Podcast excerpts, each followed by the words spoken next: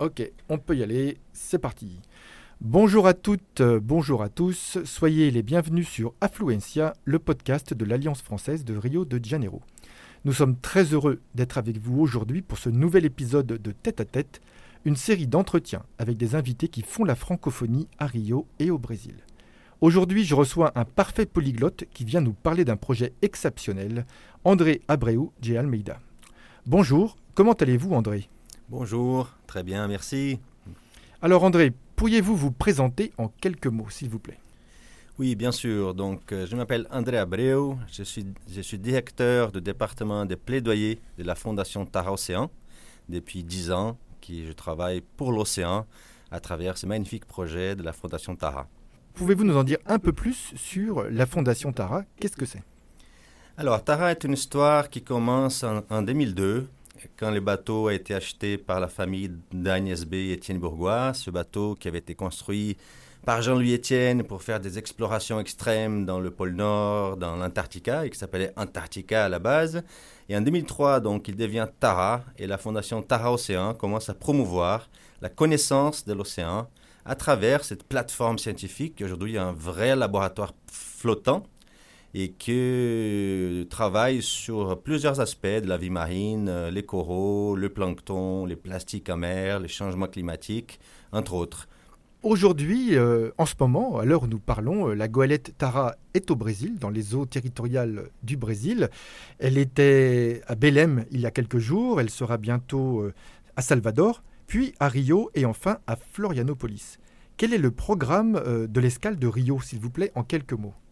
Alors Tara, effectivement, a navigué dans les deltas de l'Amazone, a fait escale à Belém. Nous sommes en route pour Salvador da Bahia. Et le 4 novembre prochain, nous arriverons à Rio de Janeiro, à la baie de Guanabara, pour 6 jours d'activité entre le 4 et le 11, en gros. Et nous allons être à quai devant les musées de Moyen pendant 3 jours, les 5, 6 et 7 de novembre. Nous allons produire une grande conférence le vendredi 5. Nous allons mettre à disposition du public carioca une exposition sur le microbiome marin, là-bas au Musée de Moyen, et une à l'Alliance française de Botafogo sur le microplastique en mer. Et nous allons proposer des activités, des découvertes du plancton marin vivant avec un superbe microscope digital développé par les équipes du CNRS en France et qui permettent de visualiser le plancton vivant. Donc nous allons partir en bateau sur la baie de Guanabara tout le matin, pêcher le plancton du jour et le projeter sur un écran avec des experts scientifiques qui vont donc dialoguer avec les jeunes, les enfants, les publics sur qu'est-ce que c'est que ce plancton, qu'est-ce que ça veut dire une telle espèce présente ou absente dans ce plancton par rapport aux enjeux des réchauffements de la température, par exemple, des pollutions dans la baie. Donc, c'est une activité très ludique. Nous allons proposer cela tous les week-ends au public carioca. Et ensuite, une conférence scientifique sera réalisée à la médiathèque de la Maison de France les 9, le soir. Et puis, il y aura aussi des diverses activités, des nettoyages des plages, des activités de rencontres avec les ONG. Voilà, programme intense pour Rio de Janeiro. André, de qui est composé l'équipage de la goélette ? Combien de marins, de quelle nationalité, etc. Alors, la goélette a 7 cabines doubles. On avait 8, mais une cabine était transformée en labo pour accueillir encore plus d'équipements scientifiques pour cette mission microbiome, qui est très complexe scientifiquement. Et donc, nous avons 6 marins, toujours, un capitaine, le second, 2 officiers de pont, un mécanicien et un électricien, donc qui sont vraiment l'équipage du bateau, plus une cuisinière, bien sûr, pour assurer la santé de tous et la bonne humeur à bord. Après, nous avons entre 3 et 5 scientifiques à bord, au moins 3, pour assurer les déroulés de la mission, et ensuite un journaliste embarqué, un journaliste de bord, qui assure donc tous les reportages, les vidéos, les interviews à bord, et qui produit énormément de matériel qui est disponibilisé après sur notre site, sur le site des partenaires. Et enfin, un artiste en résidence qui est un peu la particularité de Tara, c'est de vraiment travailler l'art et la culture à bord, comme faisaient les grandes expéditions naturalistes d'il y a un siècle et demi, où il y avait toujours une veine humaniste et naturaliste dans les expéditions. Donc, nous faisons des expéditions de long cours, des fois jusqu'à 2-3 ans, ce qui est peu habituel pour les navires de recherche aujourd'hui. Et donc, nous renouons avec cette tradition d'embarquer aussi des artistes, des journalistes, des écrivains à bord de Tara. Quelles sont les nationalités des membres de l'équipage de Tara, s'il vous plaît? Alors, l'équipage, je vais vous dire très sincèrement, c'est vraiment des Français, quasiment toujours, des marins et des Bretons et des Normands pour la plupart. D'accord, donc on parle beaucoup le français à bord de Tara. On parle français à bord de Tara, mais tous les marins parlent anglais quand même, parce que l'anglais est la langue de la science à bord, comme toujours. Et donc, il y a toujours des anglophones à bord qui ne parlent pas français. Donc, les marins sont francophones, on parle beaucoup français à bord. Les étrangers apprennent le français à bord de Tara souvent, parce qu'on parle français à table, voilà. Bien sûr, et on ne peut pas aller jouer à l'extérieur. Voilà, et on ne peut pas aller jouer à l'extérieur, surtout quand on passe, par exemple, 6 mois pris dans la glace en Arctique. C'est le français par l'immersion forcée. C'est un bateau français, c'est un bateau francophone, qui est heureux d'être francophone aussi. Nous avons une grande bibliothèque à bord. Une grande bibliothèque de marins sur l'histoire de l'Antarctique, des grandes expéditions polaires, des romans, pour que la culture puisse être vraiment présente à bord de Tara. Alors André, vous êtes brésilien. Comme on l'entend, vous parlez un excellent français. Pouvez-vous nous dire quelle est votre relation avec la langue française? Où l'avez-vous apprise? Alors, merci. J'ai une relation avec la France qui a commencé avec mon père, qui était correspondant du journal Au Globe à Paris pendant 2-3 ans. Et à l'époque, il était introduit auprès de Vinicius de Moraes, de la grande génération des intellectuels brésiliens. Et donc, j'ai beaucoup de bouquins des Français chez moi depuis toujours. Ma mère et mon père étaient des francophones, francophiles. Et donc, dès l'âge de 10-12 ans, je me suis lancé. Je voulais apprendre le français. J'avais pris des cours à l'école, mais figurez-vous que je n'ai jamais fréquenté de cours de français. J'ai appris en lisant. Et puis, je tiens à dire ici que la médiathèque de la Maison de France a été vraiment pour moi un endroit d'apprentissage intense. Je passais mes après-midi libres à la médiathèque, dans les cabines, à écouter des versions parlées des poèmes de Mallarmé, de Baudelaire, de Rimbaud, qui j'adore toujours. Donc j'ai appris le français un peu en autodidacte. Et ensuite, je suis parti à Paris à 22 ans étudier de la philosophie. Et voilà, et je me suis marié. Aujourd'hui, je suis père de 3 enfants français. Ah, 3 enfants franco-brésiliens, j'imagine. 3 enfants franco-brésiliens, bien évidemment, et bilingues déjà tous les 3, y compris ma petite Rosa de 3 ans et demi. D'accord. Quelle belle histoire, une histoire d'immersion et une histoire de plonger véritablement dans un bain linguistique. Vous parlez d'autres langues que le français? Oui, je parle anglais, bien évidemment, pour le travail, pour ma fonction, chez Tara, mais aussi avant. Je parle espagnol, j'ai beaucoup travaillé en Amérique du Sud, en Bolivie, en Uruguay, en Argentine, au Venezuela et aussi en Espagne.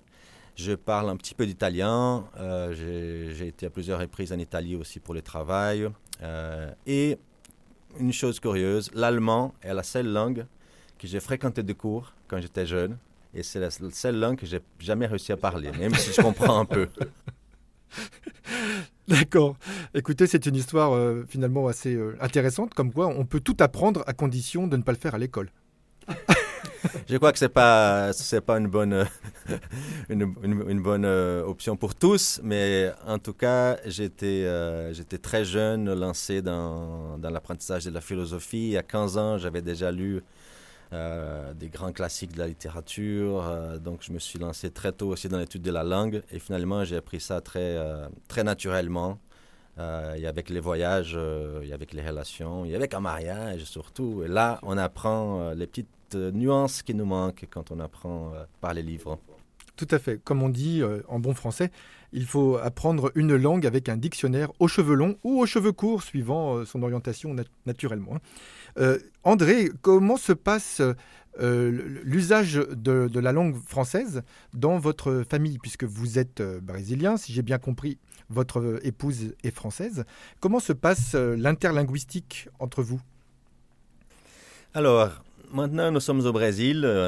Ça fait 2 ans donc, que nous habitons ici. On était en France pour la naissance de notre fille. Et donc, notre langue commune, c'est le français. Donc, ma femme a appris le portugais ici, avec le temps, mais surtout en étant basée ici. Elle est prof de français aujourd'hui pour la marine brésilienne. Et son portugais brésilien est presque parfait aujourd'hui. Mais nous parlons toujours français entre nous, très rarement. Quand je suis très fatigué le soir, je me permets de parler un peu portugais. Et avec notre fille, on parle les 2 langues. Elle parle plus portugais parce qu'elle a appris à parler ici. Elle est à l'école en portugais, mais elle est déjà bilingue. Elle parle déjà quelques mots, quelques phrases. Donc, on alterne naturellement les 2 langues, mais notre langue commune de la famille reste le français. D'accord. Et dans votre esprit, si vous me permettez de poser cette question, comment s'organise la répartition des tâches? Vous pensez en portugais pour certaines activités, vous pensez en français pour d'autres activités. Comment les 2 langues se partagent-elles votre esprit? Et la même question pour l'anglais, l'espagnol. Oui, les changements de langue est une question qui n'est pas simple. J'ai eu l'occasion de travailler avant Tara. J'ai travaillé 7 ans à la Fondation France Liberté à Paris avec Madame Mitterrand, qui, je regrette son départ il y a une dizaine d'années, mais qui était une grande voix pour les droits à l'eau, pour les droits des peuples indiens, entre autres. Et avec Madame Mitterrand, j'ai beaucoup voyagé. J'étais interprète de Daniel Mitterrand dans les grands événements. J'ai été même interprète de Lula, entre une réunion entre Lula et Daniel, par exemple. Donc, j'ai appris quelques techniques pour mieux changer la langue, passer d'une langue à l'autre, parce que je travaille en permanence en 4 langues, c'est la réalité, c'est-à-dire l'anglais, qui est la langue écrite de la science. Et dès qu'on fait un projet scientifique, nous écrivons en anglais et nous faisons l'école. Les réunions aujourd'hui à distance sont quasiment toutes en anglais pour la science. Je travaille en français parce que c'est la langue des Tara, c'était la langue de France Liberté avant. Mon esprit pense en portugais et des fois, on est dans un projet en Argentine, en Bolivie, où nous sommes en train d'écrire en espagnol aussi très, très souvent. Donc, il y a des techniques pour ne pas mélanger les langues. Voilà, j'ai appris ça un peu avec le temps. Mais c'est vrai qu'aujourd'hui, je peux passer d'une langue à l'autre assez rapidement, sans faire de faute, alors qu'il y a 20 ans, c'était beaucoup plus difficile. Je me souviens, mon premier voyage de l'Espagne vers l'Italie, quand je suis arrivé en Italie, qu'est-ce que je mélangeais? L'espagnol et l'italien et le portugais. Je n'arrivais pas du tout à séparer l'espagnol de l'italien dans mon esprit. Et aujourd'hui, bon, avec l'expérience, j'arrive quand même à mieux séparer les choses. Et dans mon esprit, je pense toujours en français et en portugais. J'ai passé plus de 20 ans en France. C'est mon 2e pays, la France. J'ai même ma vie professionnelle s'est construite en France. Donc, je pense quasiment autant en français qu'en portugais brésilien. Revenons rapidement à Tara. Après Florianópolis, quel est le programme de l'expédition ? Alors, Florianópolis, donc, c'est la dernière escale de Tara au Brésil. Nous allons partir de Florianópolis vers Buenos Aires, où nous avons aussi une belle collaboration avec l'ambassade de France, les consulats et l'Alliance française à Buenos Aires. Une escale de 5 jours. Nous allons ensuite vers Ushuaia. Donc, on descend vers la Terre du Feu, vers la Patagonie. On va faire escale à Ushuaia pour nous préparer à de la grande traversée du détroit de Drake, qui est ce détroit qui sépare l'Amérique du Sud de l'Antarctique et qui est un des mers les plus difficiles à naviguer du monde. Diverses histoires de marins se sont passées dans ces détroits. Donc Tara va traverser le détroit et va aller dans la mer de Weddell, qui est une grande baie en Antarctique qui est très peu étudiée et qui a un rôle clé pour le changement climatique. C'est un puits de carbone inédit et immense. On va étudier donc ces enjeux de changement climatique, de fonte de glace, comment la biologie de l'océan est en train de répondre à ces changements, à ces impacts, à ces stress climatiques. Ensuite, Tara croise l'Atlantique Sud pour aller à Cape Town, à la Cidade do Cabo, en Afrique du Sud. Avant de remonter la côte africaine, nous allons rentrer dans 3 fleuves africains, le Congo par exemple, le fleuve Sénégal. Et nous finissons en beauté avec une grande escale à Dakar en septembre 2022 avant de rentrer en France, à Lorient, le port d'attache de Tara. Très, très, très beau voyage, très long voyage et on imagine extrêmement riche d'un point de vue scientifique et d'un point de vue humain. André, cette escale à Rio s'accompagne de nombreuses activités d'animation autour de l'océan, on a compris, autour de la jeunesse également, puisque c'est la jeunesse qui sera la plus concernée par les changements climatiques qui sont en train de se dérouler sous nos yeux. Et toutes ces activités seront détaillées sur les réseaux sociaux de Tara et de l'Alliance française d'ici quelques jours. Merci beaucoup André et à très bientôt.